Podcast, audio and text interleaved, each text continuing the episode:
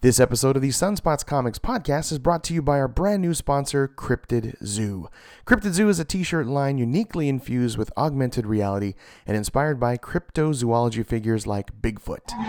It is designed by artist and owner Julian Meyer, and check out the amazing unique shirt designs at cryptid zoo dot com. And don't forget to use the promo code SunspotsComics and you will get twenty-five percent off your shirts. Again, that's w w w dot cryptid zoo dot com. If you're looking for a place where your love is shared the same, for the stories where the hero saves the girl somehow, well, look no further, friends, the adventure never ends. We will save the world somehow. It's Sunspots Comics now.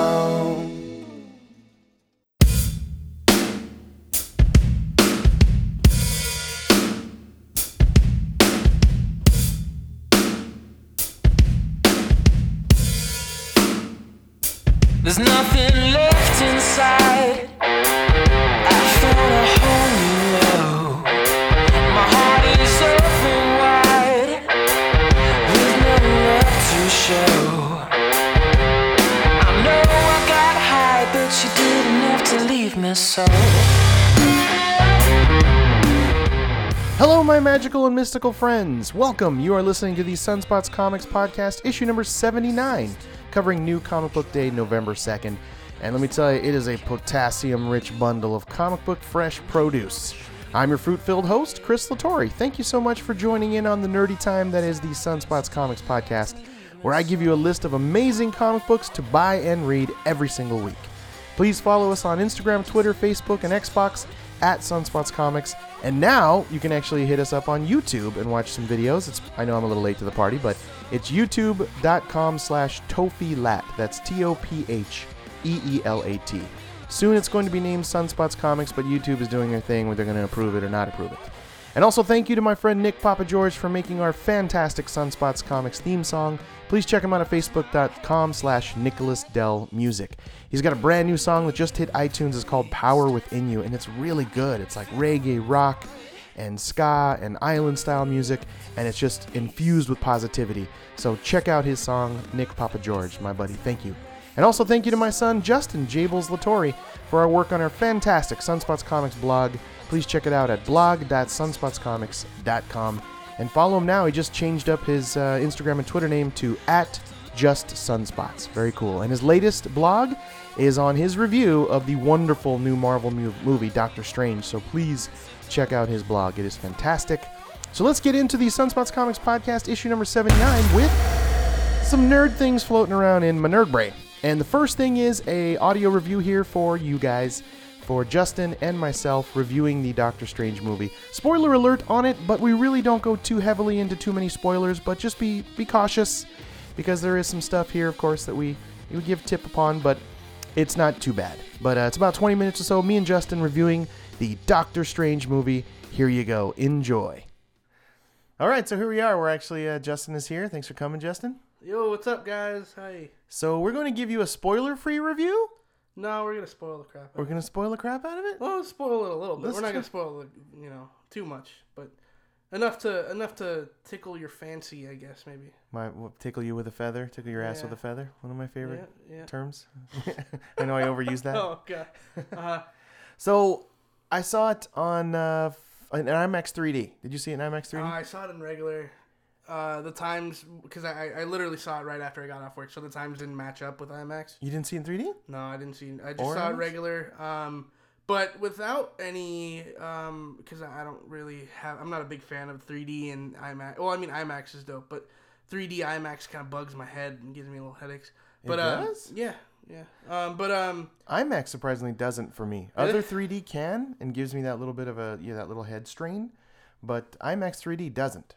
Yeah, well, I saw it right after work, and I, I would have to wait another two hours to go see it in IMAX.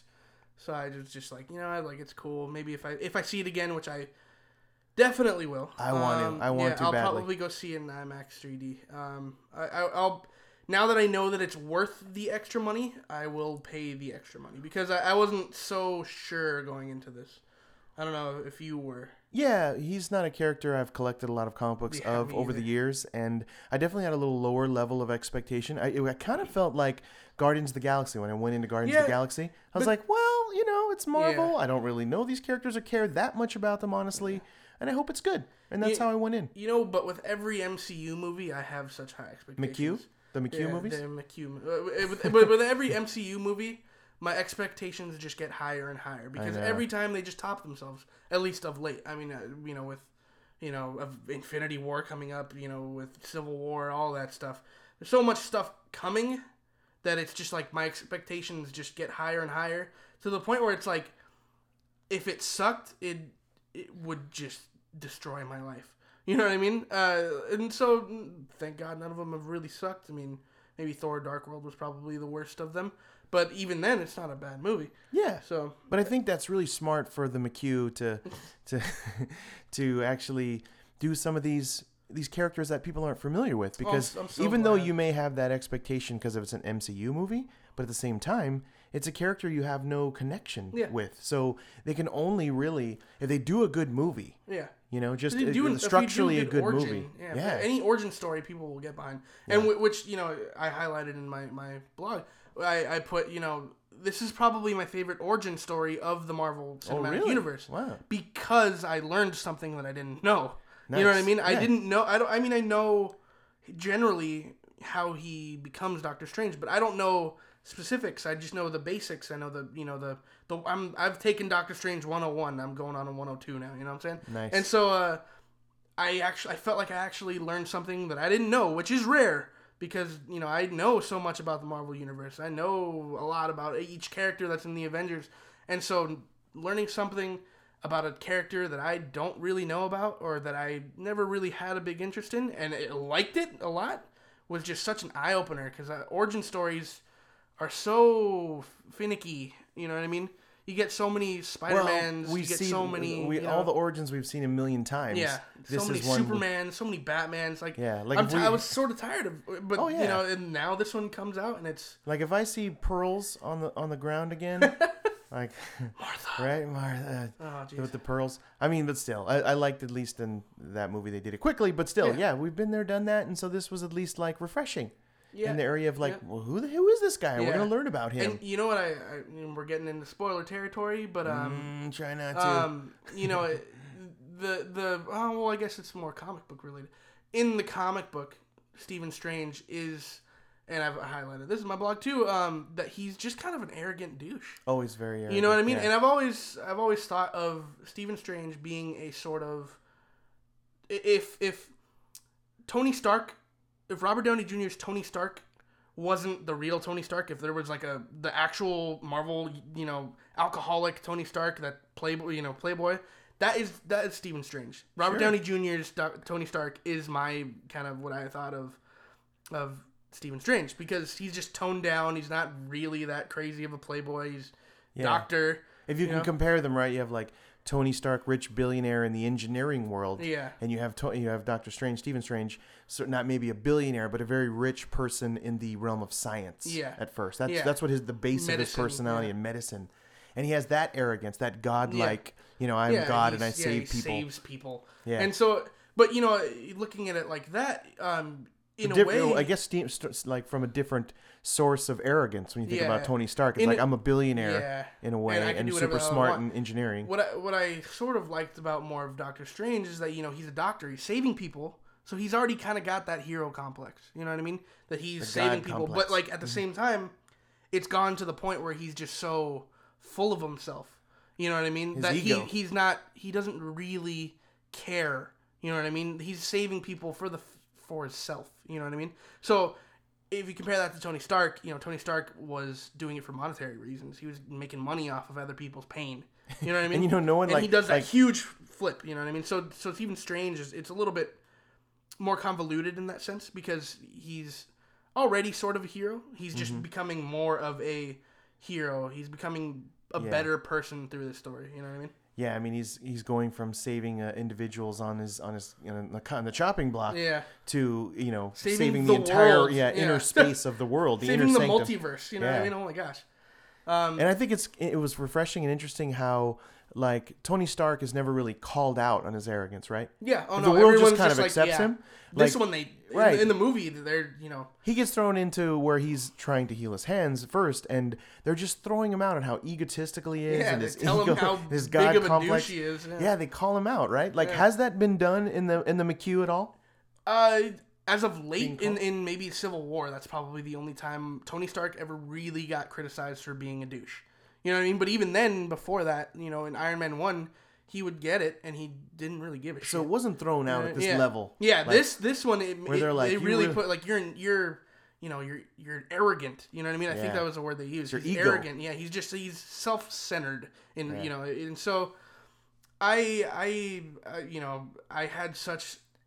good feelings with the chemistry yeah. behind it. And so the relationships between Doctor Strange and every other character, it really cemented why I liked this movie, I yeah. guess. I mean, and, Wong. Let's talk about yeah, the chemistry with Wong. And, uh, and him, Stephen Strange, being this arrogant kind of douche really kind of pushed that forward for me. Because, you know, I... I when I saw it with Moises, my friend Moises, shout out to Moises. Um, hey, Moises. When when Stephen Strange literally first time came on the screen, uh, I literally, I nudged him. I was like, get ready to hate this guy. You know, I was like, he's kind of a douche. And he was like, oh, really? And I was just like, yeah, man, like he's kind of an, he's kind of an ass. So, and you know, going through the movie, you know, I, I did get that feeling. And I was like, wow, like this guy doesn't deserve to be healed. Like he's kind of an, an ass. Yeah. And so when he finally, you know, not spoiling anything, when everything happens and he does that switch, which every character goes through, you know, the protagonist realizes that he's the protagonist. You know what I mean? He, um, I really enjoyed the story, which I, you know, I, I, it, it, it invested me to the point where, you know, I, I expected the switch for him to be this better guy. And when it happened, it was, it paid off. You know what I mean? Yeah. I agree. I actually wanted more of that middle area development from that switch. I know they, yeah. I know they had to, you know, make them. They, kinda, they didn't want yeah, the movie they, to be four kinda, hours. They glazed over it, but at the same time, it was satisfying enough to me. Yeah. Because they had all those training sequences, and they had. I all wanted the... more of that. Yeah, I, I know. Did. I was like, that I was, wanted. That was my favorite part. I of wanted movie. More of him getting his ego smashed, and more yeah. of him having these humbling moments, like because the switch kind of happened a little fast. Yeah. And that's maybe a very well, minor criticism because then remember he uh, all of a sudden got the haircut, got the shave, came yeah, out, and he was and cool. He was like, okay, I'm done. Yeah, I'm. And stop, it was a little fast.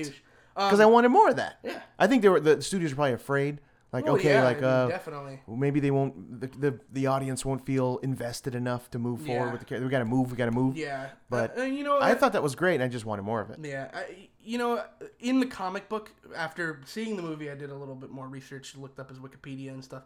Um, in order for Doctor Strange to have that kind of, you know, heart-changing, you know, change to make him this good guy, he was really broken down. Oh, yeah. You know what I mean? His parents died. Yeah. His brother was killed. All this kind of stuff that really just, like, shaped him. They didn't go into that too much. They, so you don't they really skipped know about it all. Family. You never, you didn't but see one reference of his family. The only thing that really kind of, they, and I guess this is, um, you know, complimenting the storytelling, is that you really feel, because this guy lost his hands, of all yeah. things, that it really ruined his life. You know yeah. what I mean? And and in Doctor Strange, the comic book, it, it's a lot more, you know, there's a lot more tragedy that he goes through. And so, you know, having more of an arrogant kind of guy lose his hands and be so finicky about, you know, he can't do his career and stuff. Yeah. It, it made more sense in the film than it probably would with all this tragedy, because that would just be too damn much to handle. And they, and they couldn't have fit it all in so quickly, yeah. right? Yeah. How they fit in his brother and his parents yeah. and everything, like, so fast. Like, yeah. you did get the sense, though, and they, they painted a good picture of that, that he was kind of familyless, right? His place yeah. was very, he was, he he was, was alone. very alone. He's a loner. So they set a tone with that without mm-hmm. having to go back and show yeah, that. Yeah, yeah. Because it's like, I think they would probably... I mean, it, for everyone to see another, wow, the parents are killed. Yeah. You know what I mean? It's like, man, yeah. all of these people, every one of their parents are killed. Like, let's just move on from that and go with the core yeah. of that he his hands were hurt and he was this brain surgeon yeah. and he couldn't do that anymore. You know, uh, it, it, his story, I guess I wouldn't say the reason why he is Doctor Strange is because of his parents dying. It's not a Batman story, you know what I'm saying? It's more of a selfish story. Like, he wanted to fix his hands. That's why he became Doctor Strange. Yeah. You know what I mean? So he's... There's even, definitely that in the movie, right? Yeah, even, yeah, even in his, in his, you know, I guess, lighthearted story, you know, going to be become this hero, there is this kind of background of selfishness and arrogance. And so I guess when, when he does finally make the switch, it is kind of like, you know, like, oh, finally, like, he's kind of a good guy. You realize that, yeah. and you're just kind of like, okay, like, finally, like, he's we he's he's good, you know what I mean? And some of the, reading some of the older comics, I always thought with Doctor Strange that his mutant ability uh-huh. was magic. Like, he just never knew it. Yeah. Because oh, yeah. he all of a sudden learned things very fast. He did have that, they reference his photographic memory, which he yeah. has. And that still, there was something that made him special and unique for where all of a sudden these spells were working. And I yeah. always felt, for me, reading the comics in the olden days, that that was his, like, his mutant power. Well, he, and no one he ever... was destined to be the, you know... True, well, in it's the a comic, destiny if it's he's all like laid out. He's, like, destined to be the Sorcerer Supreme. He's destined to be the Ancient One, you know what I mean? So, um, that being said, like, he... he uh, I guess in, in the movie, one of my smaller complaints... Which, you know, it has to do with just time jumping because, you know, you can't really stay in the training montage for too long. Um, was that all of a sudden he's just kind of a badass. You know what I mean? They they, they, they move the story along pretty fast. I know what you mean there. Yeah. Again, for me, it was the out of the training into being awesome and then, yeah. yeah. But they he, he has, in some instances like the Avengers and such, he has Omega-level powers. I oh, mean, yeah. even referencing him like in Civil War from the first Civil War series. Yeah. Yeah. I mean, he's taking on like... twelve Avengers at one time, and one of them is the Hulk. Yeah. So yeah. he's definitely a, a scale down. His badassery is okay, not at so, level ten yet. So what you're saying is maybe that they'll... Well, because I thought that maybe they would hint at that. Like, maybe he was just... He's a prodigy. You know what I mean? That You know, the, the Ancient One would say that or something. Yeah. You know what I mean? But they never did. They never did. Maybe they'll get to that later is what you're saying? Maybe. Maybe they'll be like, oh, so. well, maybe he is this... Why is this he? This prodigy. Maybe he is destined to be this Sorcerer Supreme. Right. They sort of, um, the way the movie lays it out is that it was a little by chance, yeah. right? Oh, yeah, that they like, stumbled upon it. Right yeah. place, right time, and it just sort of happens. But yeah. I felt more in the comic book it was like his he mutant was, power yeah. and, yeah, like what you destiny. said, and the destiny yeah. side of things. It was written in some scripture that there he was, right? he's, he's Marvel Jesus in a way. So something like that. But let's comment on the acting. Like, for oh, me, yeah, I, mean, I was seriously impressed with Benedict, Benedict Cumberbatch. Like, I, I his accent, me, he surprised he, me. Yeah, he, he he nailed his accent. Yeah. I was a little surprised because, you know, he's heavily British. Like, he's got this deep kind of baritone voice. Seriously and British, he, right? He, um, he kind of embodied what I thought he would sound like. You know what I mean? Like, kind of this, he, he's snarky. You know what I mean? He's kind of, kind of got this, he knows everything kind of voice. And you could definitely feel that. I mean, I don't know, maybe being the doctor, you kind of get that. So, I mean, maybe all my doctors sound like Doctor Strange or something, but he um, he definitely embodied the voice of Doctor Strange. I thought his accent was perfect, and, and he did a really good job acting. The, uh, the the moment when he's talking to Christine, won't get into that, um, he has this kind of emotional breakdown with her and, like, gets really angry and, like, all this kind of stuff. The acting was, was choice. It was really good. Yeah, I felt... What's that What's that series uh, with the, the doctor that's a real smart aleck, and it was a T V series, and it was played by a Brit, an older guy, and... No uh, idea. Oh, gosh. It remind, he kind of reminds me, like, he harnessed that, but it's also... Oh, like English House? Guy. House, thank yeah, you. Okay. That guy. Yeah. It kind of reminds yeah. me of that. Like, he harnessed ho- yeah, House he, a little he's bit. He's a British, and he had the American accent. And he was real that, snarky yeah. and smart yes, alecky. That's, that's exactly what I pictured Doctor Strange being. That's...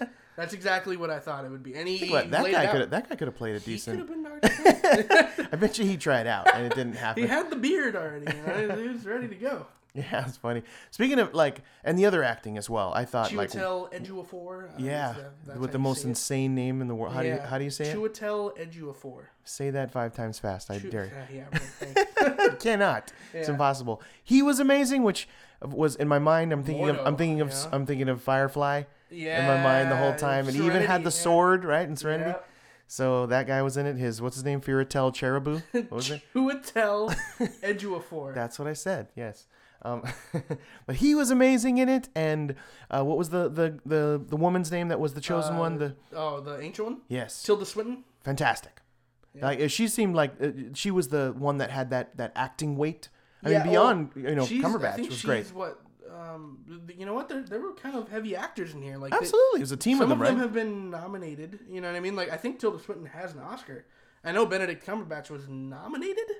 Um, but you, yeah, we got you got you got pre. You know you got like top shelf actors. Yeah, in this that's movie, what it felt what like I mean? to me. It all, all across the board, there wasn't anyone that wasn't pulling their weight. Oh yeah, no, in definitely. my opinion, they were all even all of it. Rachel McAdams too, which I was a little surprised because you know yeah. I, she she's. To me, she's, you know, this dramatic comedy slash the Notebook right. style actor. Romantic comedy actress. And, and so... Um, stereotyped yeah, into that role, I mean, like, it, you know, she she's a good actor, and I've seen her in a lot of stuff, but, like, putting her in this, it was it was, it was a little hesitant for me, but, but she she did it really well. Yeah. She plays this Pulled doctor, I, maybe love interest, um... She plays it really well, and, and I, was and I like that. Like, she wasn't the sappy "I'm in love" yeah. and, and I'm sad. She, won't, and that's like that's one highlight of the movie to me is that their relationship was so. You can tell that there were deep roots. Yeah, like there was, like there, there were was heavy, something happened. There were like that. heavy, heavy friends that gave it a try and it didn't work. Yeah, but they're trying they're to still, stay friends. There's still like chemistry there. Too, yeah, and like there, there, there may be somewhere down the line that they'll do something with it. But you know, it, I liked that he goes to her for help and yes. you know all this kind of stuff and. And she's uh, she played, like I said, she plays a doctor well. She yeah. she, she reminded me of Patsy in a way, just a, a little less quiet. Oh, you know what nice. I mean? Yeah. So she she kind of reminded me of Patsy in that in that sort of doctor-y, she likes to take care of people way. Yes, and she and I like she called him out too. Yeah, I mean oh, that scene she, where she she's was just the like heaviest of the she's call like, outs. Yeah, I mean not to spoil that whole scene, but she lays it out and says like, look, you're an a-hole. Get, yeah. get over yourself. Yeah, and take uh, this desk I'm, job. And I'm gonna go. Yeah.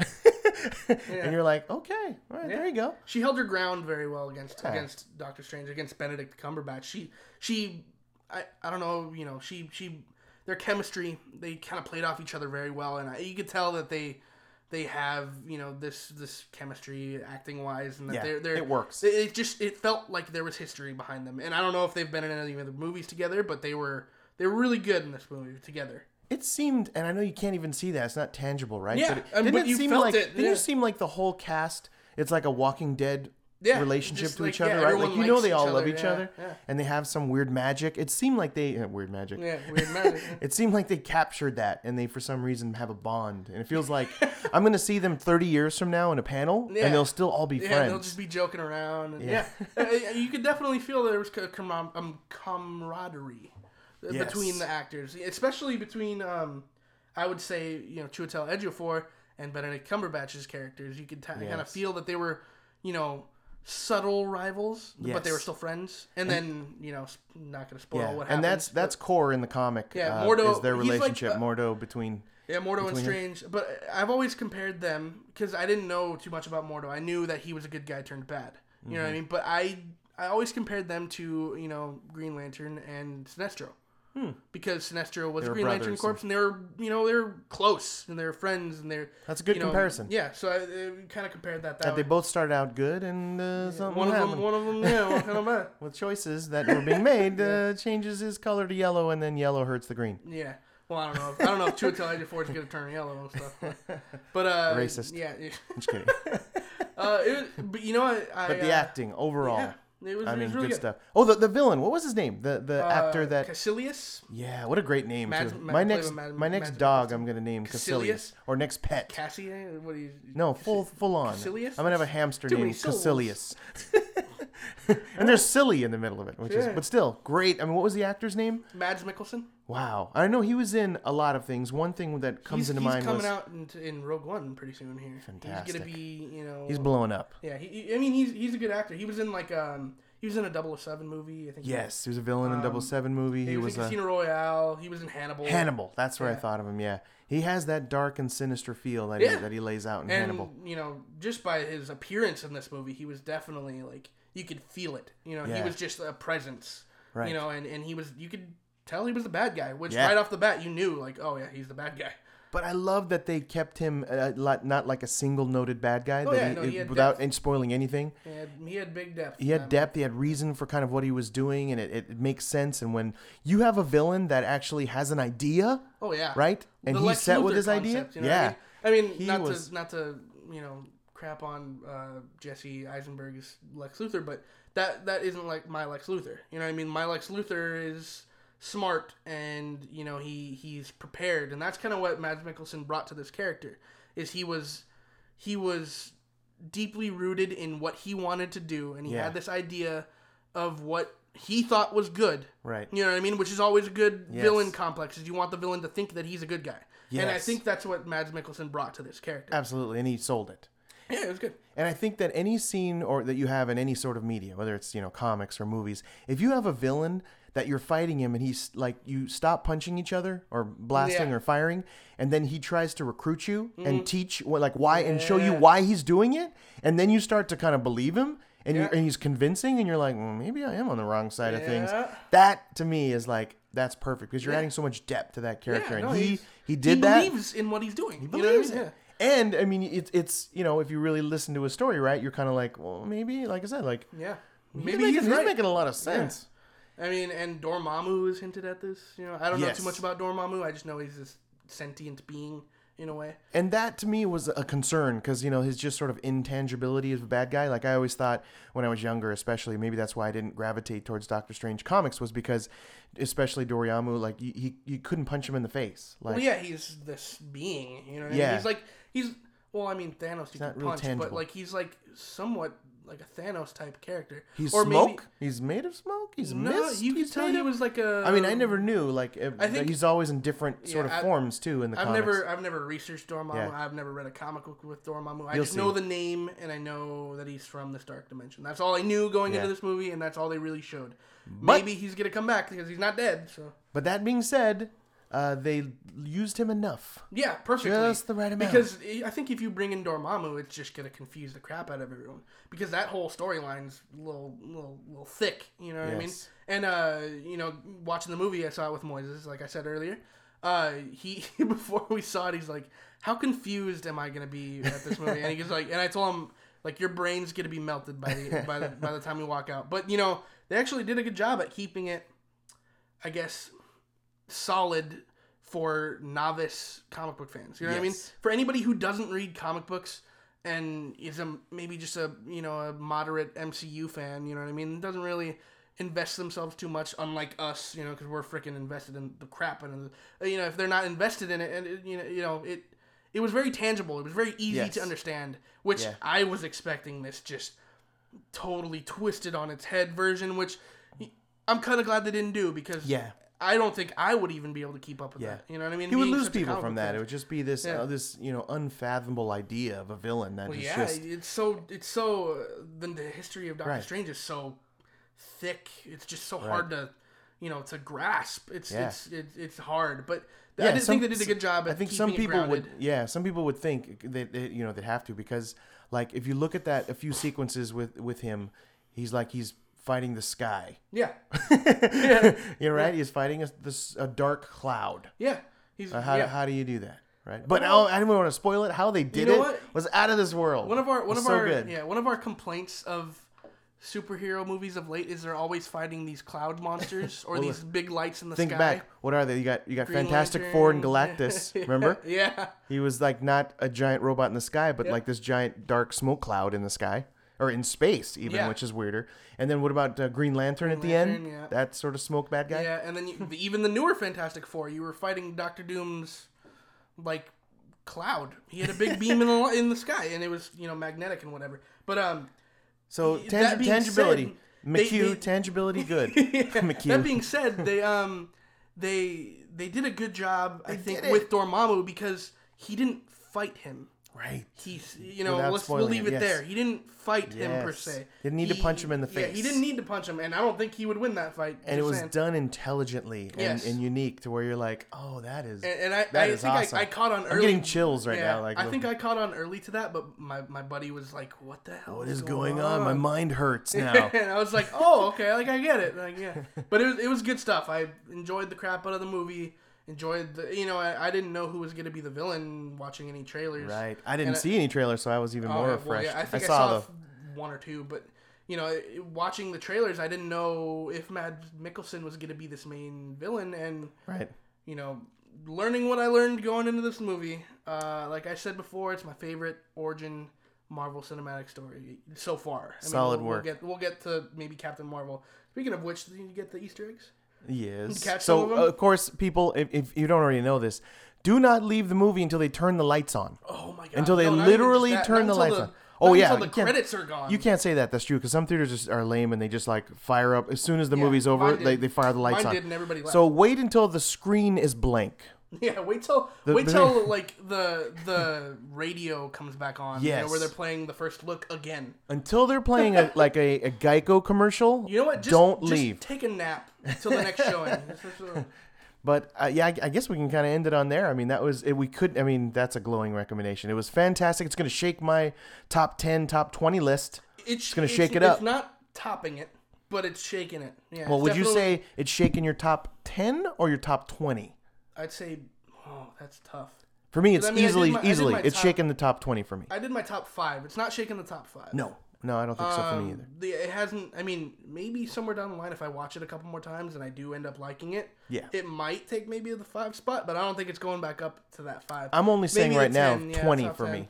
I'm saying really? Somewhere between ten and twenty, and then maybe if I see it again, and I'll have a better determination. You know, but yeah, it's, it's definitely so in there. It's so hard with Marvel Cinematic movies because it's like, the next one comes out in eight months, and like it's gonna shake up the list again. Like it's so tough. It does. It does. That's that's what it's doing. That's what they want to do. They want. Which I'm glad, you know, because comic book movies, like thank God, it's such a big thing. You know, I, I love comic book movies. So. Yes, and there's still that little part of me as soon as it begins. Oh, and I love that in IMAX three D they have a brand new sort of Marvel intro. In, oh, yeah. in yeah, three D. They, they, yeah, it was in mine, too. And in three D, that's yeah, that's the new phenomenal. Marvel intro was pretty dope. I liked it. Yes, but and I, in IMAX in three D, way, it's I even miss, more dope. I miss my flipping pages. But, yeah, yeah, you're flipping pages. No, I liked this a lot. Yeah, it was cool.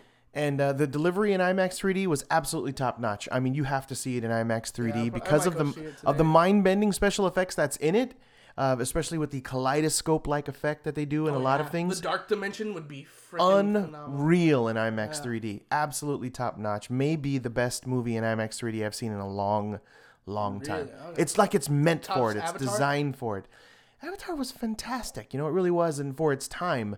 And I, I haven't seen it in about five years. I'd like to go see how that holds up. I did buy that in three D, I mean, by the I, way. We saw that in IMAX. I was maybe I did. like, I don't know. That was a game changer. twelve or thirteen right? when that came out. But yeah, and so I remember seeing that in IMAX, but this... Even without watching it in IMAX three D, I knew would top Avatar. It, it, maybe, I, I, again, I kind of have to go back yeah. and see the effects. And I don't really remember what it's like to see Avatar in IMAX three D. So, but I feel like the effects in this have just topped a lot of stuff that I've seen. Just because yes. it's so acid trippy.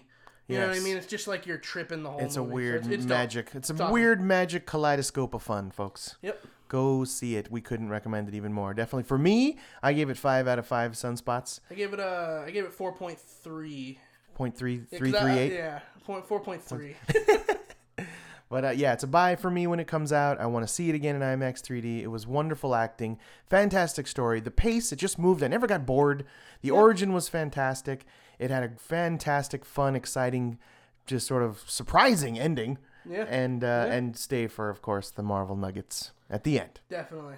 Well, thanks, Justin. Appreciate yeah. you being here. I'm going to go take my trip back to the mirror dimension, and I'll see you later. Yeah, and we can read more upon it on, on Plug Where Your Blog Is, because it's going to be oh, posted yeah, very um, soon. Yeah, uh, well, uh, I'm at blog dot sunspots comics dot com. I wrote a review. Um, you can also check me out on Medium, Medium, which is a journalism app. Um, and uh, I'm also, I just changed my, my, oh, yeah. uh, my apps. On Instagram and Twitter, I'm uh, instead of just L A Kings now, I'm actually just Sunspots. So follow me at just Sunspots. It's cool. It's affiliated. I appreciate yeah, that. I'm official. Very nice. He's we're, we're weaving you into the fabric that is Sunspots Comics. Yep. Well, thanks. So I appreciate you coming by and doing thanks, that review. Thanks for having me. It was always fun. Let's go see it again. I got a, I got a coupon card for ten bucks Let's off go. Of IMAX. Are you serious? Okay. Like this is a real thing. Right? It's a real thing. Okay. Yeah, I want to go see it. All right, we're gonna go again. All right, guys. Thanks, and there you go. So there you have it, folks. Please go see. We can't uh, tell you enough. We implore you. Go see the Marvel movie, Doctor Strange. It's phenomenal. It's top-notch. It's A plus. And uh, thank you very much, Justin, again, for coming over here and doing that review with me. Please, again, check them out at Just Sunspots. So the next thing on my nerd brain is the Voltron series on Netflix, Season one. I tell you, I was not expecting this to, to be so good, uh, honestly. I hate... Um, I know I, I hate when people say, that was actually pretty good, but it, it really was. I definitely give it five out of five sunspots. It's something I would almost want to buy. I know that it's just there on Netflix, but they I want to revisit them. I actually want to rewatch it, and I never, ever want to rewatch an animated series of, of kind of anything, especially in this sort of, um, you know, T V-like uh, season one of something. I, most television for me doesn't need to be rewatched. It could be good, but I just kind of see it and I move on. This was phenomenal, and it was just the graphically it was very good. The C G blend was very nice. a lot of humor written into it, a well-timed out humor. And I didn't know until the very end. I knew it kind of sounded like him. But Walking Dead actors Daryl and Glenn are both in it. Uh, Norman Reedus plays Rolo, and Stephen Yeun plays Keith.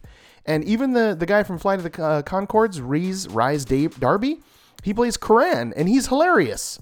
And I love all his parts in his New Zealand accent. And I just, you just can't I can't can't wait till he shows up on the frame. And I'm looking at him again, and he's just uh, making me laugh with his, his crazy New you know New Zealand accent and stuff. But I cannot uh, uh, I cannot believe that I really enjoyed the Voltron season one on Netflix so much, and I, I love it. And I miss it that it's over, and it ends uh, abruptly. And I'm like, that's it. I, I want more. I think there was only ten episodes, so it's an easy watch. They're all about twenty minutes long, and it's super, super good. Please check out Voltron on Netflix. I was really, really loving it. I want a shirt, I want a hat, I want a poster. Uh, I just had a, a ton of fun with it. And the last thing on my Nerd Lobes is that I'm actually writing a comic book called Zombie Destroyers. Yes, please uh, check it out. I'm writing, coloring, lettering, and my friend Jordan Hudson, hey Jordan, is doing his beautiful, phenomenal art. Please check out his Instagram at Jordan underscore Hudson underscore art. His art is beautiful. Thank you, Jordan. And I also have some samples of the Zombie Destroyers comic book on our website, zombie destroyers dot com. Uh, there's about pages one through four there, with more coming. So please check out zombie destroyers dot com from time to time. And just a quick Zombie Destroyers update.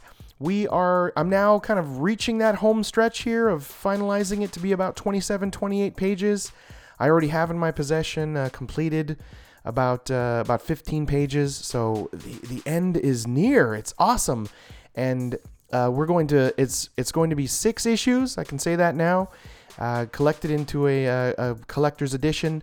But I will be issuing, uh, we'll be doing issues one through six monthly on a regular basis. Self-publishing for now, but with hopes of uh, getting a bigger publisher, which uh, that's all kind of in the works. But there you go. There's a little Zombie Destroyers update. And again, like I said, please check out zombie destroyers dot com from time to time. And next up is our segment, Spotlighting. And I actually have two submissions this week. The first one is from a guy named Howard Shapiro. And I was, I'm actually reading Jeff Lemire's Essex County, which is a story centered around these very interesting characters that happen to have hockey in their lives. And I, after just sort of reading about half of it, I really kind of wanted something that's a little more the other way around, where it's very hockey-centric, uh, focused around characters that hockey is the primary focus of their lives. And I found Howard's work on Amazon in searching the term, searching the words hockey comic book. Now, he's done four uh, books in the in that exact realm, two of which are actual novels and two are the graphic novel comic book style that are about one hundred thirty to one hundred sixty pages long. And uh, he was nice enough to send me some of his work. So it's just sort of an introductory part of uh, for him. We're going to be recording an interview together. I'm going to read his uh, work first, but the first book I'm going to be reading is called Hockey Saint. And the second one is his newest title, which just came out. It's called Hockey Karma. And they're all on Amazon. That's how I found them. But go to his website, howard shapiro dot net. I mean, where else there is in the world where you have your two hobbies that come together so perfectly? For me, hockey and comic books. And I mean, nobody else can have that, right? Like, you don't see like chess and badminton or sewing and darts or something. They just don't, they don't ever come together. Your hobbies don't meld that way. And this is happening for me with comic books and hockey. So I gotta uh, definitely... Uh, put a spotlight on them and, and spread some Sunspots comic love. And uh, we'll definitely, in a very soon future podcast, uh, be having an interview with him. And I will read all his work first and give you a, a full review on that. So thank you, Howard Shapiro. And again, check out all of his work. It leads to everything. Howard Shapiro, S H A P I R O dot net. Or just go to amazon dot com and put in hockey comic books. Or again, search the name of his uh, recent work, which is Hockey Karma. That's his latest graphic novel comic book on uh, on hockey. So I can't wait to see it. I love it. I'm a diehard L A Kings fan, so I love when those two things come together. And the second submission is kind of a re-mention, but it's for Miles Grebb and his comic book After the Gold Rush. And he was nice enough to send me an advanced copy of issue number two.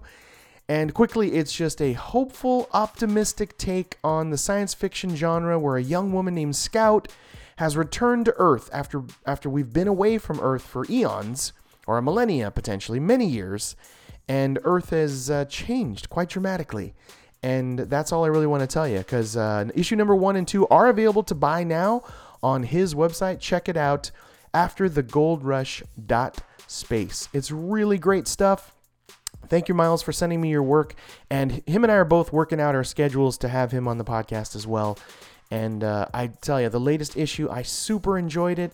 It really shows a vulnerable side of the character Scout, and it really makes you care about her and worry for her. But at the same time, you just see this wonder in her eyes, and it, it really is... Uh, you can just feel it and sense it because you're ultimately reading uh, this comic to to see that window into wonder in her eyes, and and uh, she's, you know, on Earth after all these years, and it's very different, and she's all alone, and there's a lot of sort of complex, you know, things going on in After the Gold Rush. So he was even nice enough to write me into the peer review section of the back of his comic book in the column section, and I'm truly honored for that. Thank you, Miles. So he's he's releasing it, and you can see my write-up, my little sort of constructive criticism that I give him, and he puts right in there into the book and also has a response to it, and it's very cool. So please check that out again, after the gold rush dot space. I love the end of his website. That's just so cool, dot space. And also, uh, if you yourself are an independent comic book creator, or you know someone that is a struggling independent comic book creator, we want to shine some Sunspots Comics love and support you. Uh, please just uh, send me an email to chris at sunspots comics dot com, or message me, of course, Instagram, Twitter, and Facebook at Sunspots Comics. So we really want to do our part to help. We want to shed some light. We want to. I want to read your work. I want to check it out. I want to give it an honest review, and that's what this spotlighting segment is all about. So please, uh, just send in your submissions. Send me your information again, chris at sunspots comics dot com. So with that all out of the way, let's get to my favorite part of the Sunspots Comics podcast, which is my comic book reviews and recommendations, where I pick my favorite comic books for New Comic Book Day, Wednesday, November second. And of course, spoiler alert-ish. You don't have to really worry. I don't spoil everything. I leave the last couple of pages alone. I'm ultimately doing kind of three things. I'm trying to persuade you into buying these comic books. I'm trying to give you a little bit of the gist and tell you how I felt as I was reading it and not spoil it. So that's my, my three-part mission when it comes to reading these comics to you. I'm ultimately trying to get you to go and buy them, so don't really worry, but just in case, spoiler-ish, alert-ish. And if you want to see everything that I'm reading, all my favorite picks going all the way back to May of twenty fifteen, just go to sunspots comics dot com. Click on pull list to see all of the one hundred twenty-one titles that I'm currently reading, and click on click on the top comic book picks of the week to see all of my past top picks. So it's just a great little list there you can go to if you're always kind of curious, what what should I buy? There's just so many comic books. What should I buy? Well, I've simplified it, made it easy, compacted it, put it on a list on sunspots comics dot com for you. So please just check out that site from time to time and go and check out the list. And every single week I pick a art winner and an art cover winner, and it is one and the same individual this week. It is Oliver Koipel, or Koipel, for his beautiful work on Unworthy Thor number one from Marvel Comics. And let me tell you, it's something special. The coloring is gorgeous. It is very sort of realistic, but has some cartoony-like coloring, which gives that that feel of space and otherworldliness, and I love that. And it's it has that cosmic feel, but it's not too heavy cosmic and weird and trippy, but you mostly see a lot of uh, of our character uh, Thor punching people in the face, especially in the good first third of it. And so it's just this awesome fighting sequence, and you have sort of aliens of all types, and there's really some great and strange facial diversity that's going on here of all colors, shapes, sizes, uh, claws, uh, hammers, and weapons, and lightning rods, and just it's just so much fun. It's beautiful. It's multicolored, and it's really, really impressive work. So I definitely hats off to Mister Oliver Koipel for his beautiful work on Unworthy Thor. So he wins it, hands down, best art and best cover art this week. So look, put your eyes on it. Your eyes will be happy, and they'll thank you. And this week, I actually bought a total of sixteen comic books, so, you know, kind of a medium light week, and ten of them made it to the top favorite pick list, which is great. That just crushed that fifty percent where I like to live.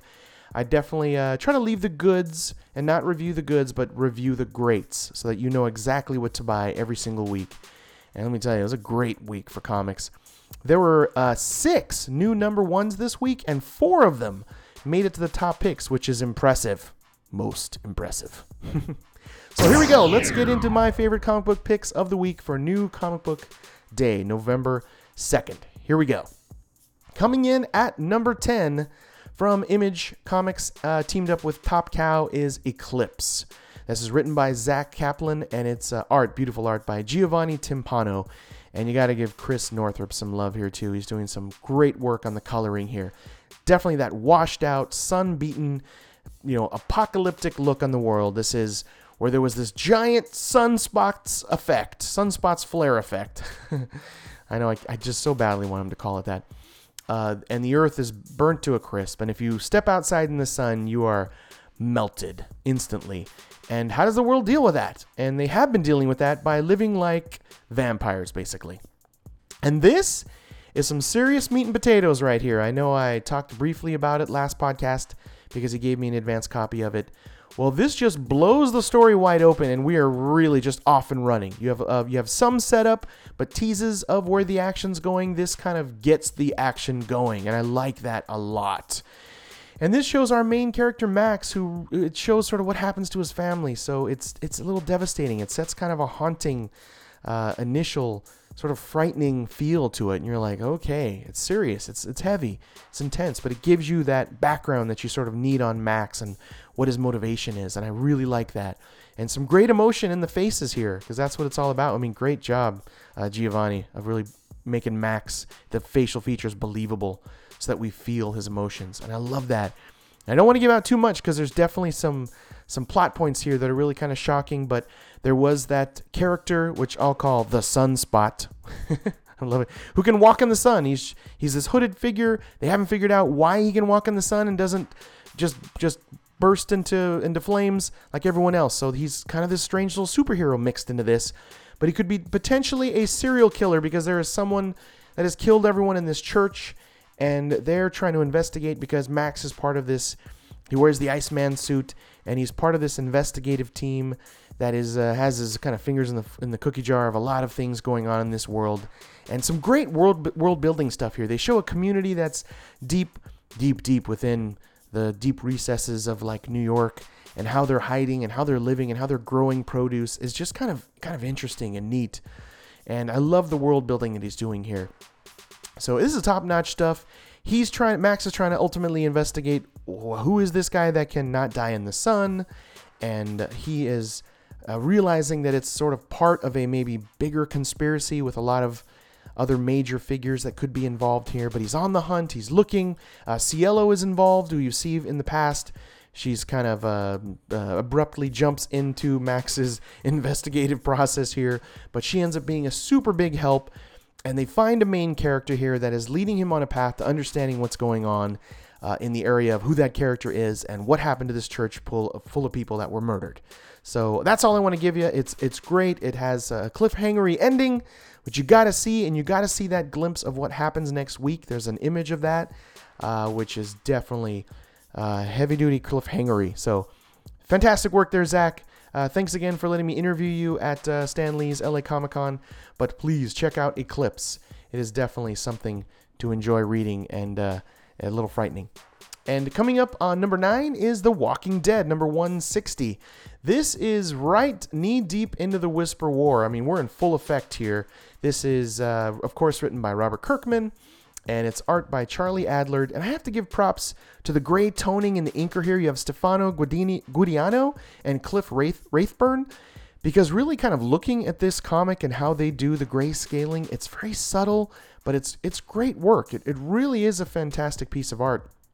And you wouldn't think that from a black and white comic. Some people initially think that, but it's really super top-notch here. And, and props to you, Charlie Adlard. Fantastic. But this is right in the middle of it. We initially get to see um, a character that is on a horse and that helps out our, um, our Vincent, who is uh, down on his luck. He's he came to help and uh, to ask for help uh, from the people on the hilltop. They didn't want to help him, and he's like, and they stole his horse, and he's trying to get back, and he's not having a good time. But luckily, he was saved. And but there is a horde following just right on his tail, and then you get. The interesting sequence, or the most fun action sequence here is, of course, the Whisperers are all wearing uh, zombie skin. And this is, uh, you have uh, just a brief little glimpse, which I love that Michonne actually took their little uh, their little concept of hiding within the hordes and wears the zombie makeup or the zombie skin herself. and uh, and attacks them. So it's that small little little fight, not the larger scale of the uh, of the war, but a small, you know, battle here. And what Michonne does is out of this world. So she's able to find some of the Whisperers that are hiding out, that are looking to sabotage uh, the various camps. And then we get to see what happened to Beta. Now, there's a weird sequence here where Beta, of course, fought Negan, and we don't know where Negan is, but Beta uh, awakens from being unconscious for a while, and the first thing he says is, "You didn't look at my face, did you?" And, like, why would that matter? But I love that little peek into that. There's something more there. There's something to chew on, but, but you know, Kirk Kirkman's not giving it to us that quickly. No, we still have, like, two more issues. I can't believe we have two more issues of this Whisper War. It's going to be wrapping up rather quickly. But uh, I love it. I mean, it has just been fantastic. It's been a great arc. I hope one day that it makes it to the T V show and they have some of that there. But you get to see a glimpse quickly into kind of what everyone is doing here, and I love that. And this war and this battle is on. It's mostly action. It's packed. But there's a ton of sort of little things happening, like Carl and the girl that he's sort of smitten with. That was the daughter of Alpha in the Whispers. And she sort of just uh, is, is kind of... kind of kind of lukewarm with him and is sort of broken up with him, but they're still having some sort of little romantic interludes, and that just seems kind of heartbreaking because you can see it in the way Charlie Adler writes Carl's face, that he's very sort of heartbroken by this, and he wants a lot more than just romantic liaisons. But so fantastic. Uh, I can't wait. It's, of course, monthly, delivered on time, so I cannot wait till next month to read one sixty-one and the last two issues of this Whisper War. So Walking Dead, grab it. It's been fantastic. Now, coming in at number eight, uh, from uh, this is uh, from my favorite publisher name in the world ever. This is the Albatross Funny Books. This is uh, Eric Powell's Spook House, uh, issue number one. I believe it's just a one-shot. And Spook House is titled like uh, titles for the young at heart, because it's definitely an all-ages Halloween spooky book. And I love that. He has very much... Uh, the love for monsters and monster tales, and this is absolutely that. It's these three little short, hauntingly fun Halloween stories, and the first one is my favorite. That's the one drawn, written, colored, and everything from Eric Powell, who his fantastic work with Goon has been absolutely phenomenal, and even uh, recently he has the uh, Hillbilly series, so check those two out. They're fantastic, top-notch. But this is kind of a little break from that, and like I said, these three little short Halloween stories. The first one is these two sort of uh, preteen kids that are, they're just not affected by all of the Halloween haunts. They just, they believe they just can't be scared. Nothing can scare them. They're kind of the teen, you know, preteen bullies in the neighborhood. And some of the younger kids tell them, well, there is a haunted house that will definitely scare you. And it, it plays with that. Is this really a haunted house that's for fun? Or is this just a, a you know, is it the real thing? And I love that. And it uh, it's it's... It's quite frightening and horrifying, but not too much. Like, it's definitely made for all ages. So if you uh, want to grab a comic for your kid, I know it's a little late. It's already, and it's one of those rare titles that'll be kind of hard to find. But if you're looking to get your kids something kind of fun and spooky, it is absolutely that. It's just hauntingly fun. And the second story is a simple sort of short story about this kid that finds this frog monster under his sink. And it's just, it's just hilarious. And the kid's trying to, he's like a, he's a kind of a latchkey kid, if you will. And he's a, he's got a single mom, and he's making like this peanut butter and spaghetti and apple dinner. And that's just fun in itself, and how that looks, the visual of um, peanut butter spaghetti with apples in it. And he comes to find this crazy frog monster under his sink, and it's messing around with him, and you'd think he'd be initially scared, but he's like, he's this tough kid. And uh, I can relate to that. You know, he's a, he's like a single mom kind of situation, and he has to, to help out and clean, do the chores and clean the house, and yet he doesn't want his mom, who works really hard and who's gone all the time, to be bothered with this frog monster. And how he handles that is just kind of a little heartbreaking, but a little adorable. And he has to fight this frog monster that comes out from, from the sink. So it's it's just fun.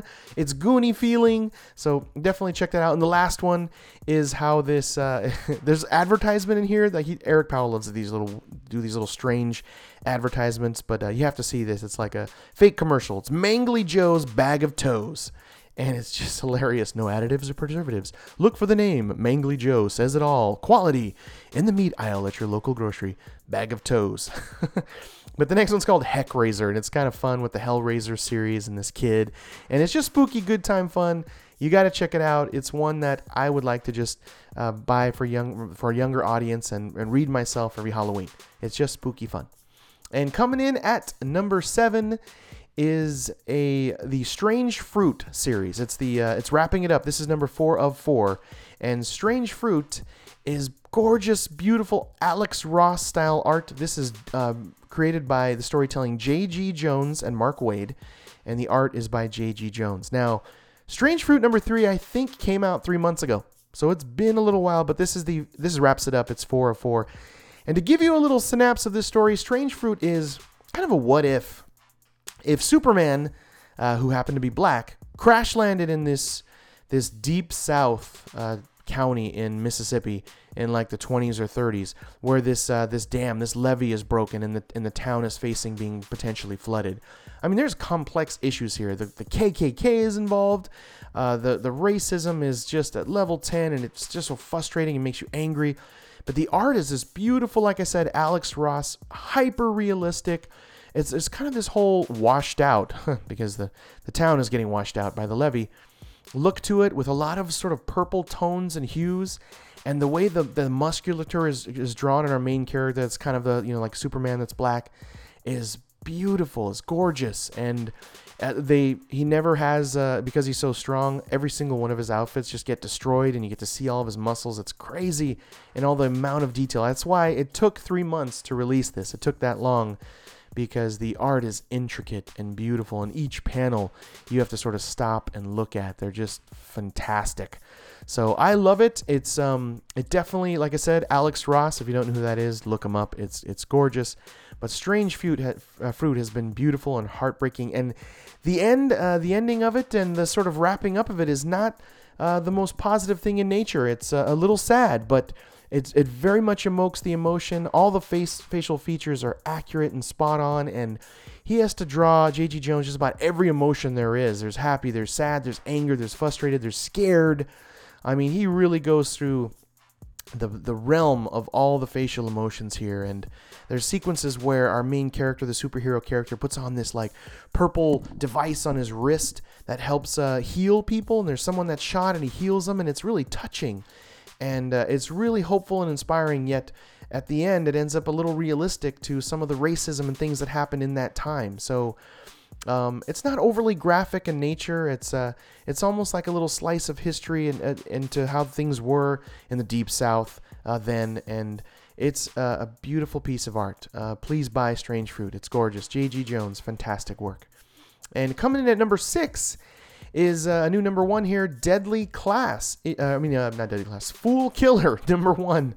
Uh, this is my, honestly, the surprise title of the week. This really felt like a, a brand new Image comic, like a new Image number one, but it wasn't. It's from Marvel, and this is written by uh, the team. This has quite a, a large team on it, but it's Max Bemis on storytelling, and the art style is, uh, it's definitely on the cartoony side, but it's twisted. You have penciler Dalibor Tajaljic. I've seen it, uh, his work before in a ton of things, and it's it's very well done.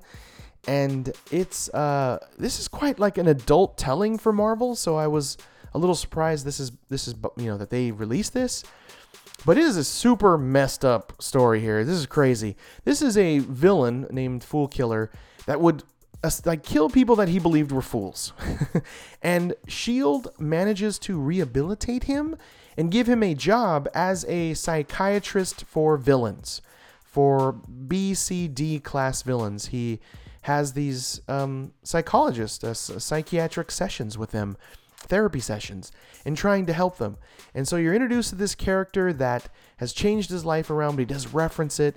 He has someone waiting in the office that is a huge fan of the Red Skull, and he puts like red, he puts blood on his face to be like a sidekick of the Red Skull, and he's kind of this Nazi uh, loving guy, skinheadish, if you will, but he's not a skinhead. He doesn't have a shaved head, but yeah, and the, and the uh, the very positive approach that Fool Killer has here, it, it seems uh, like they've done their research on how therapy works, and I'm really surprised at how it does have that realistic approach to th- to, to therapy, uh, which uh, is, is very unique in itself. It has a little bit of that, to, to me, kind of that Sopranos feeling, like Uh, he's going to this therapy session, but uh, ultimately there's bad stuff going on because these are these are villains that he's trying to rehabilitate. And uh, and yeah, is he? Does he go the straight and narrow path? That's the what leads us towards the ending here. Does Fool Killer stay as your psychiatrist, or is he drawn into the world of villainy again? That's ultimately where this goes, and I can't spoil it. I can't really talk about it anymore, but it's uh, Fool Killer's mixed in with Deadpool and other Marvel heroes at times, or villains, and he's found a way to work with S H I E L D and become this this therapist. It's it's nuts. It's crazy. And it's interesting and unique, and they show a peek into his life. He's got this girlfriend that he that he that he loves or likes, and there's a little bit of complexity mixed in there. Uh, she sort of likes him for being that villain, and he kind of doesn't want to be that way anymore. But it's an exciting part of their love life, if you will, and it definitely a, a, a series for the little the little older, not maybe the young. Uh, the family-oriented kind of comic. That's why I was really surprised that it's from Image. There's this montage, by the way, where Hitler's involved, and the, the Red Skull is like massaging Hitler's feet, and how he's sort of breaking down to his his patient that uh, you know this this want to being a sidekick like the Red Skull was. Like it is, like I said, has that unique and uh, realistic feel of how therapy would be if it were actually done by an ex-villain. So, Fool Killer, check it out. Definitely my surprise title of the week. Very interesting. Nuts. Crazy story. But now coming in at number five is uh, Deadly Class from Image Comics, number twenty-three. This is written by Rick Remender and art by Wes Craig. And his art is, is weird and trippy and multicolored, and he does a lot of very small panels with a lot of detail in it and a ton of neon, and a lot of it's done in, in sort of this... Um, where the light source uh, is very much all over the place and in very kind of a silhouette kind of style, and very sort of hyper cartoony, like a very sort of like strange kind of emo slash indie style of, of, of art, where you first get introduced to this messed up character. Like this, this, uh, uh, this opening sequence is, it just breaks your heart and is messed up, where they're in Japan, and they're the this sort of gangster that works for someone, and he has to go and collect on this old man's little shop that is late on paying their their bribery money, basically. So you have the, the gangsters there trying to collect, and what he does, what this guy does to this old family, this this man and this wife is is messed up. And I don't want to spoil and tell you what actually happens, but he's there to collect, and uh, they don't have the money. And this old Japanese couple that are like in their eighties, uh, yeah, they really are setting up a bad guy that you want to hate, which I always say is the right thing to do when it comes to really interesting, really, uh, you know, hyper-focused villains, is to make them to where you really hate them, and you hate this villain quickly with how you're introduced to him. But this this story is ultimately about the new kids, the new class. The new kids are in town, and they're they're cuckoo. They're out of this world nuts. But I think that's cool that that Rick Remender found a way to kind of keep this an ongoing series, because he can kind of um, make it like every four years where there's a new batch of freshman students that are that are coming into this school of assassins. This is definitely an adult style comic, and you still have Maya Maya from the previous batch of students. That was the last of the remaining first batch of students, first class, if you will. And Maya is been told by the headmaster to to mentor, to follow, to you don't know really where this is going, a particular new young student. And that's interesting there. And there's this sparring session between the headmaster and Maya here that's beautifully done, and their martial arts style, and it's done in a gazillion panels, and there's still a lot of detail in all these panels, and it's really doing a a beautiful job showing Uh, martial arts style here, and I love that it's realistic and it feels right, and the way that speed is shown here just feels realistic, and I love that. So uh, you have to check out Deadly Class. Uh, this is definitely the start of the new arc, so a great place to jump on. I would grab the I would grab issue twenty-two to really start the new arc fresh. But great art style, like I said, Wes Craig crushing it on art. It's absolutely beautiful. And what's this new class going to do? You're at this point, we're just kind of still being introduced to them. So a great time to jump on to this new class. But Maya has to to watch over this new student. And that's, I think, an interesting thing there. Where is that going to go? But very nice introduction to the new class. The new class is messed up, let me tell you. But uh, coming in at number four is from Marvel Comics, Moon Knight. Moon Knight issue number eight. And this is, I tell you, this uh, picks up right where our schizophrenic, uh, multi-personality, like uh, multi-personality disorder hero left off, which is, well, no one is really sure exactly where we left off. I mean, it's just, but I'm loving it. It's it's this mentally unstable ride of madness where you have your Moon Knight character who has multiple personality problems. He believes he's, he's Mark Spector. He's in the seventies at some point. He's then also in this weird space fighting these these wolves. But this is him being interrogated by in a police room, because the last issue left off where he uh, his sanctum, there's this diner that he goes to with all his friends, they've been murdered. And he is the primary suspect. And as he's sitting there being questioned, boom, now it's Mark Spector uh, filming a Doctor Strange movie. And then he's, uh, boom, right back to the seventies again, being questioned for that murder. And it's literally doing that. It changes gears, it's jarring, and it's supposed to be in, like I said, multiple personality disorder.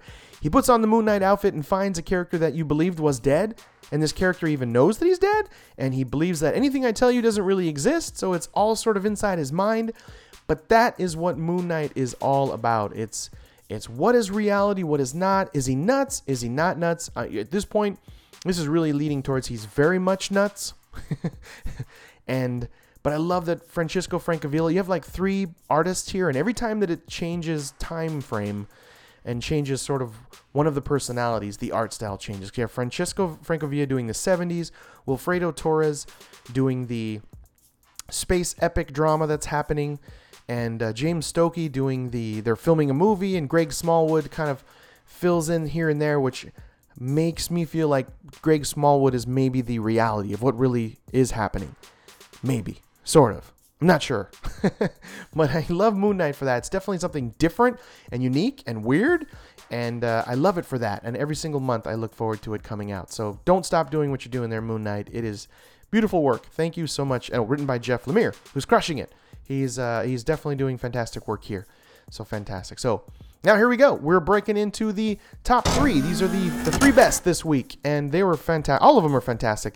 These three really stood out. And our number three right off the bat is the art winner and cover art winner. This is Unworthy Thor number one, and this is art by uh, this is written by Jason Aaron, who's doing Southern Bastards. Artist Oliver Coipel, Coipel, who is beautiful. Color artist Matthew Wilson, and like I said, the cover is just beautiful with the unworthy Thor Odinson trying to reach for a different kind of hammer that is also imbued, that's kind of like Mjolnir, but maybe not. It's kind of an axe more like than a hammer, but has a hammer side of it. It's beautiful. It's absolutely beautiful. And you have Thor Odinson and kind of this red hood. He's like big red riding hood kind of thing going on here. And this just kind of tells us what Thor Odinson's been up to, like where he's been, like, you know, kind of finally we get to see what he's been up to, as you have uh, Jane Foster, the uh, Thorette, the goddess of thunder. This is telling us what's going on with Thor uh, Odinson. And he's mostly been going around punching things in the face. And uh, with, you know, his lack of Mjolnir and uh, just a, a lot of mead consumption. That's what's happening. But I'm totally into that. I'm totally okay with that. The art is just fantastic and beautiful and gorgeous. He's fighting a bunch of people here for why you don't really know, but it's a beautiful fight sequence. You have like lightning hammers, and you have like uh, all these strange sort of uh, aliens and beings that are coming after him with these lightning rod kind of things, and it's gorgeous. And he has no uh, ability to control the thunder or the storms. He can't. He's just fighting old school style. Why they're attacking him, you're not really sure. Is he trying to escape? You're not really sure.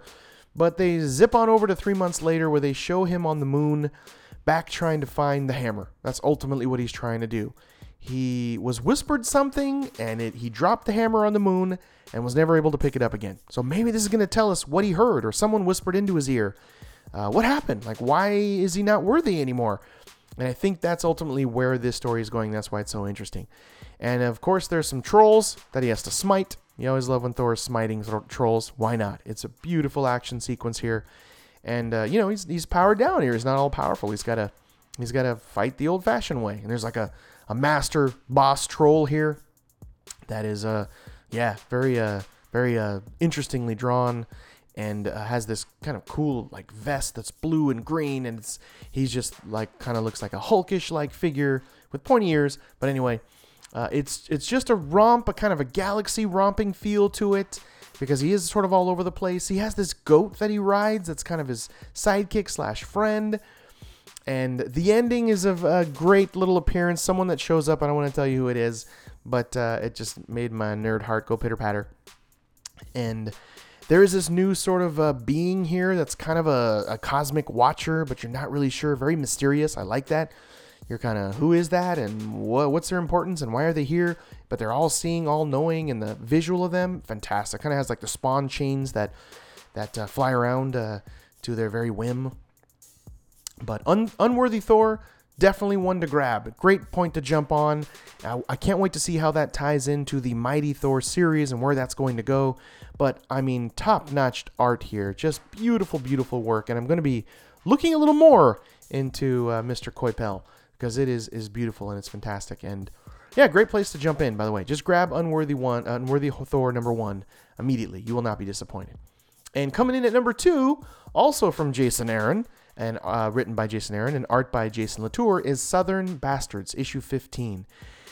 And this is finally the issue we've been waiting for. I mean, when when Mister when Tubbs was uh, killed in the middle of the street in this this crazy, racist, murderous town where they're centered around Friday Night Lights, and Coach Boss, who runs the town, murdered uh, Mister Tubbs in the middle of the street, and now his his daughter, Roberta Tubbs, has arrived in this town to seek revenge for her father being murdered. Like, he was murdered in the middle of the town.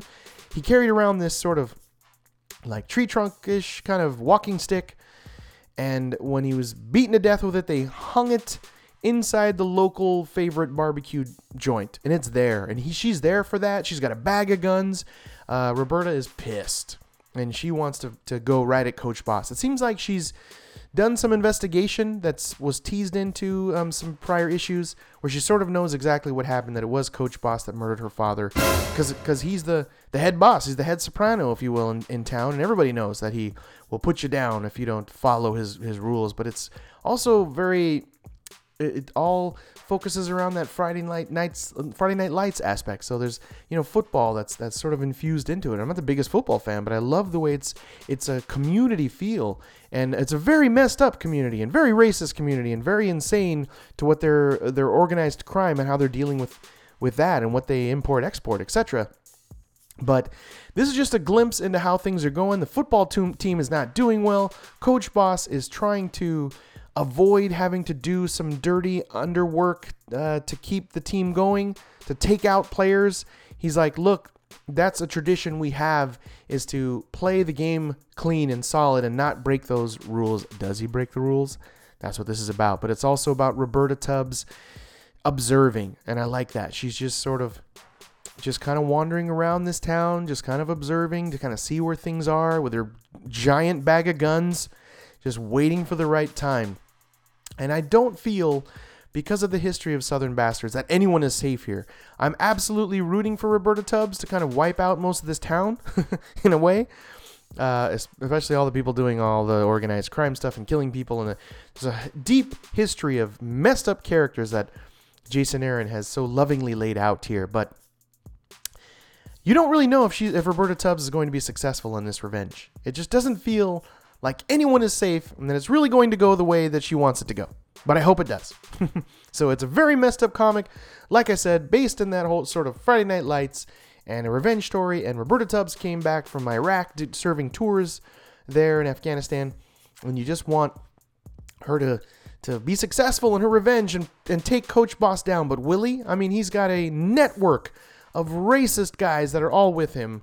Uh, and it's just one, one Roberta Tubbs. But she's an ass-kicking lady like her dad was, so maybe, and she's got a lot of guns, and she spent some time in the military seeing some really messed up stuff, so if anyone can do it, she can do it, I hope, and get her father's uh, beaten stick back, and, I don't know, clean up the town, but we'll see.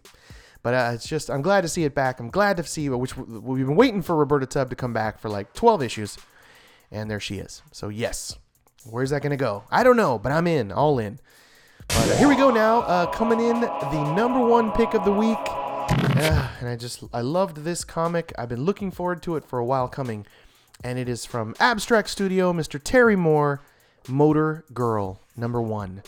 And, man, this is refreshing. This is feel good. This is hopeful. This is fun. This is interesting. This is unique character building. That's just a few ways I would describe this comic. I mean, what Terry Moore delivers and always delivers is a very realistic sensibility of women in comics.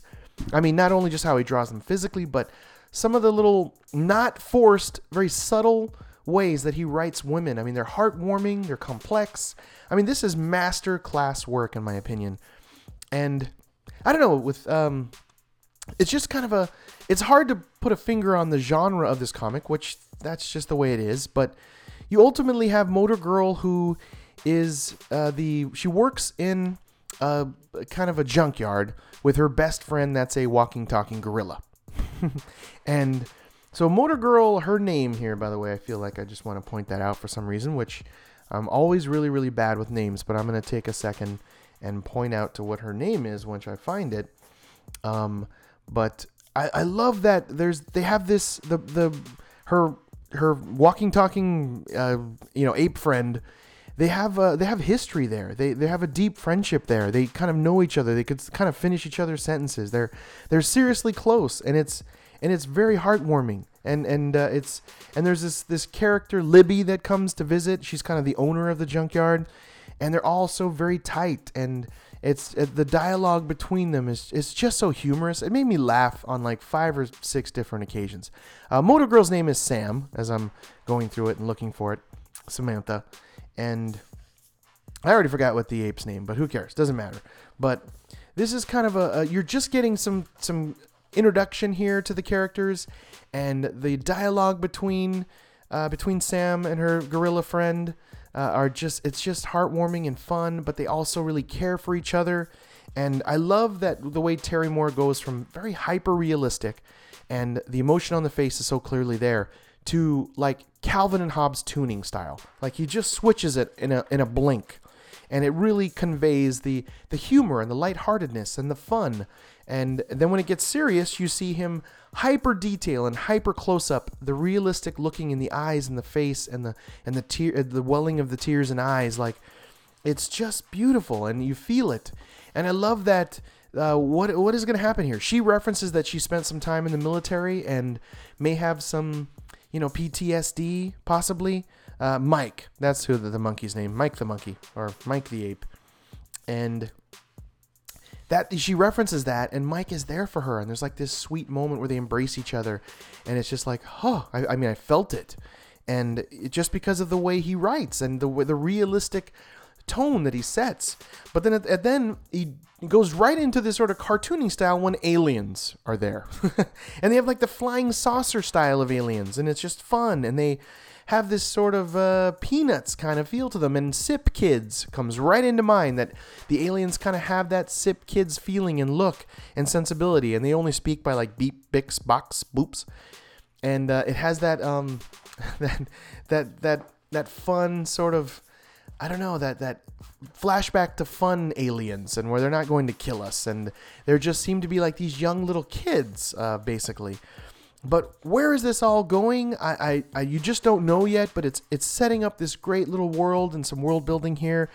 There is a uh, sort of ominous presence here that wants to buy the junkyard for a astronomical amount of money, and Libby is conflicted, the owner of the junkyard, with whether she wants to sell or not, because part of it is she keeps it she keeps it for Sam, because it's kind of her family. And she even Libby even tells her, Sam, like, I love you like my I love you more than I would my own daughter. And and and Sam is like, you have a daughter, like that's really messed up, Libby.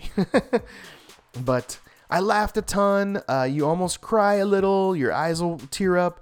The friendship uh, between the two is really what it's all about. But get Motor Girl if you can. Just go right to his website. Go to Terry Moore's website.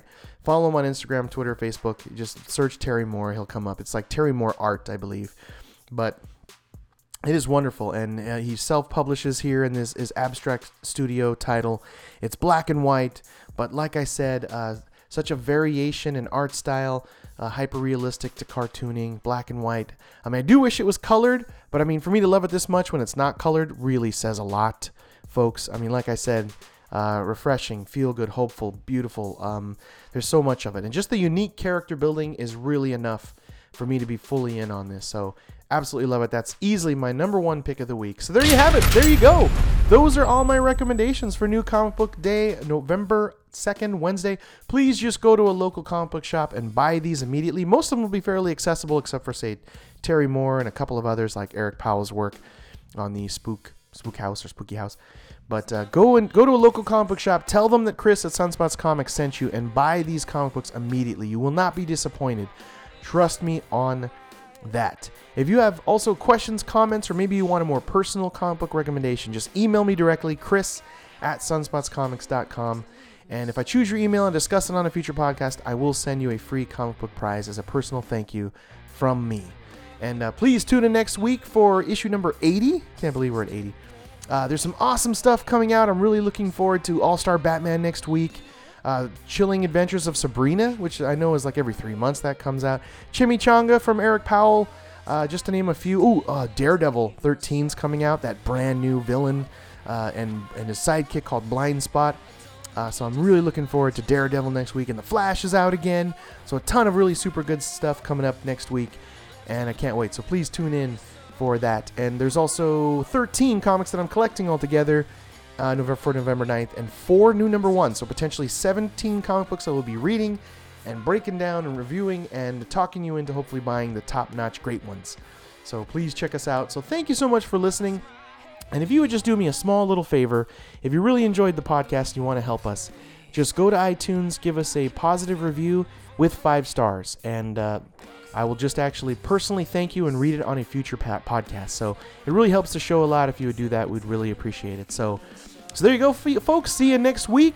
Don't forget to be like water, my friends. Be water. And, of course, like Yoda says, fear leads to anger. Anger leads to hate. Hate leads to suffering. There you go. So there you go, folks. See you next week. Talk to you later. Bye.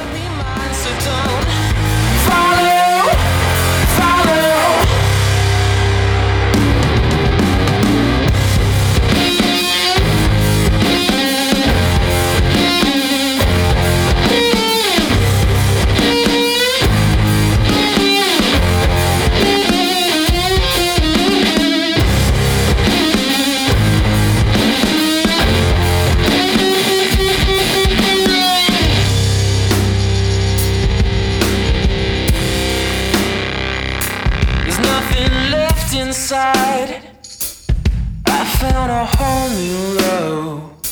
My heart is open wide, with no love to show. 'Cause I'm a thousand miles in danger if I make a better stranger. Thousand miles in danger if I make a better stranger. Thousand miles in danger if I make a better stranger of you. I don't need you to. So don't follow, follow. Left alone in the valley, so hollow, hollow.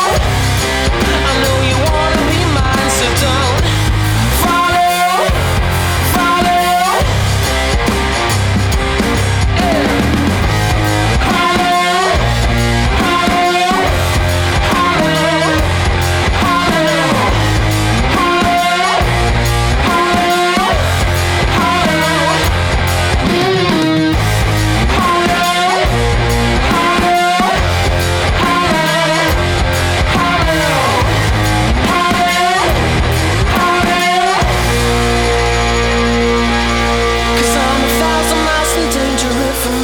A stranger of you.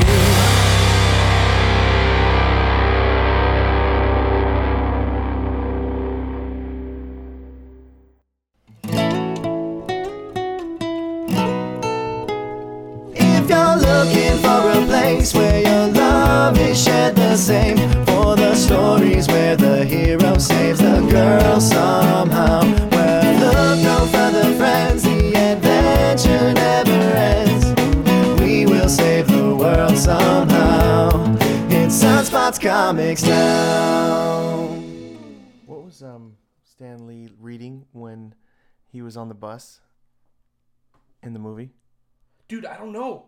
I was trying I, to figure me. that out. It bugged me. I know. I couldn't see it either. I was like, damn and it. And then, I don't know. Because it's all, that's hysterical. Yeah. Um, I couldn't figure was that it? out. But, like, it looked like it had circles on it. I don't know if it was something Doctor Strange. It might have just been a Doctor Strange comic. That would be yeah, cool. What was he reading? It's going to bug um, me.